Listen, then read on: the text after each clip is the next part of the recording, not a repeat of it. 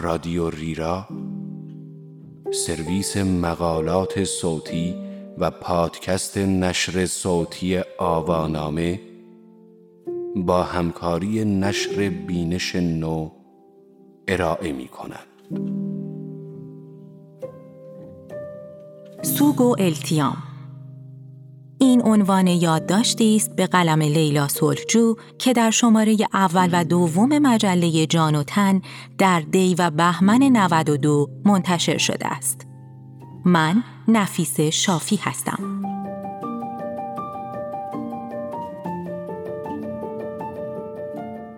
درباره سوگ و راهکارهای مقابله با آن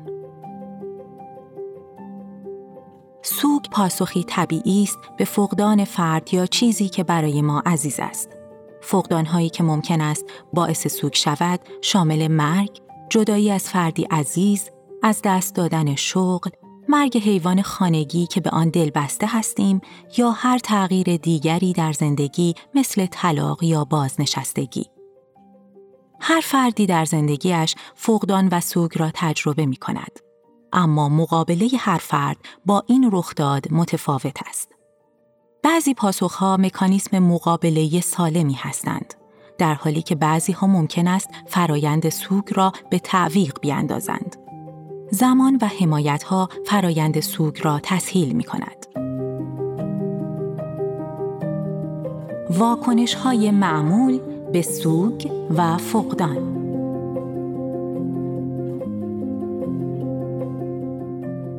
سطوح واکنش سوگ بسته به افراد متفاوت است اما به طور کلی اشتراکاتی دارد بخش مهمی از فرایند درمان اجازه دهی به فرد برای پذیرش عواطفی است که به سبب رخداد ناگوار برای فرد پیش آمده است. در ادامه سطوح سوگ را شرح خواهیم داد. انکار، بی احساسی، شک.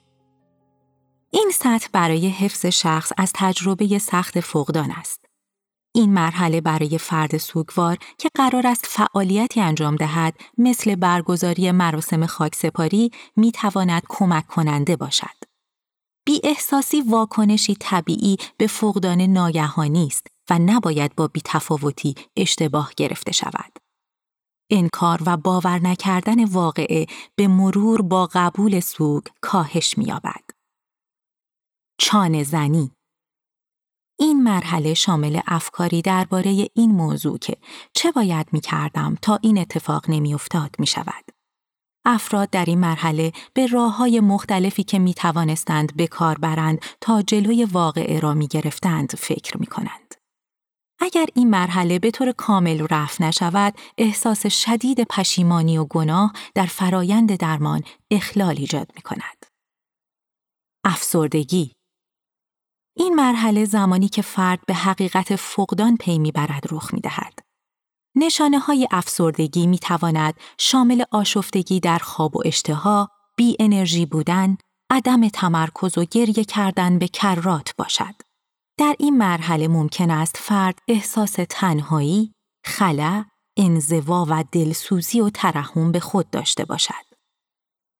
خشم این واکنش معمولا زمانی که شخص احساس بیاور بودن و ضعیف بودن می کند روی می دهد.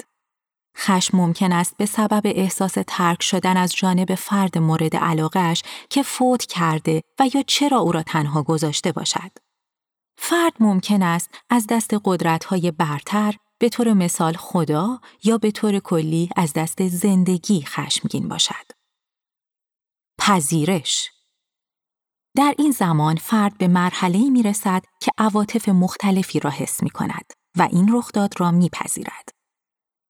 به یاد داشته باشید در طی زندگی افراد ممکن است به هر یک از مراحل سوگ بازگردند. در واقع هیچ محدودیت زمانی برای فرایند سوگ وجود ندارد. هر فرد ممکن است فرایند درمان منحصر به خیش را داشته باشد. عواملی که بهبودی از سوگ را به تعویق می اندازد.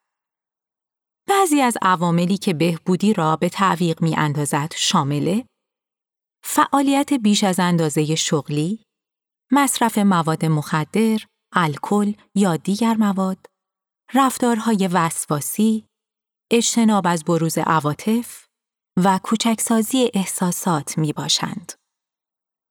بیا اورل درمانگر اعتیاد که سبکهای سلامت زندگی و مهارت‌های زندگی را آموزش می‌دهد در مقاله خود ضمن شرح مختصری درباره سوگ ده راهکار برای مقابله با آن ارائه داده است. یک یاد بگیرید اشیایی که شما را به یاد آن فقدان می اندازد را رها کنید. دو شروع به نوشتن و لیست کردن نعمتها و موهبتهایی که از آنها برخوردارید بکنید. 3. درباره سوگ خود بنویسید. این کار را هم می توانید در دفترچه یادداشت انجام دهید و هم می توانید در وبلاگی نوشته و آن تجربه عاطفی را با دیگران به اشتراک بگذارید. چهار خودتان را سرگرم فعالیت های مورد علاقه کنید. این کار به روند بهبودی سرعت می بخشد. 5. گروهی حامی بیابید. افرادی که تجربه سوگ دارند. هم صحبتی با این افراد و شنیدن مشکلات و راهکارهایی که آنها گذراندند به تسریع روند درمان کمک می کند. 6. تنها نمانید. کمک های همسر، فرزندان و دوستانتان را پس نزنید. بودن دیگران در کنار ما کمک می کند کمتر بر روی سوگ تمرکز کنیم. هفت زندگی معنوی داشته باشید. عبادت کردن، یوگا و کلاس های مدیتیشن راههایی هستند برای تغذیه روح.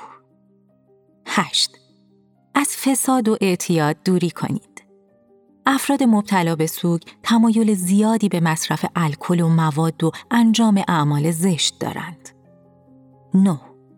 روند بهبود سوگ را تحت فشار نگذارید. سوگی که سریع برود به راحتی باز می گردد. بگذارید زمان خودش را برای بهبودی طی کند. ده آخرین راهکار پیشنهادی به دیگران کمک کنید و عضو مؤسسات خیریه شوید. همدلی و پاسخ مثبت دیگران به کار خیر شما توان شما را برای مقابله با سوگ بالا می‌برد.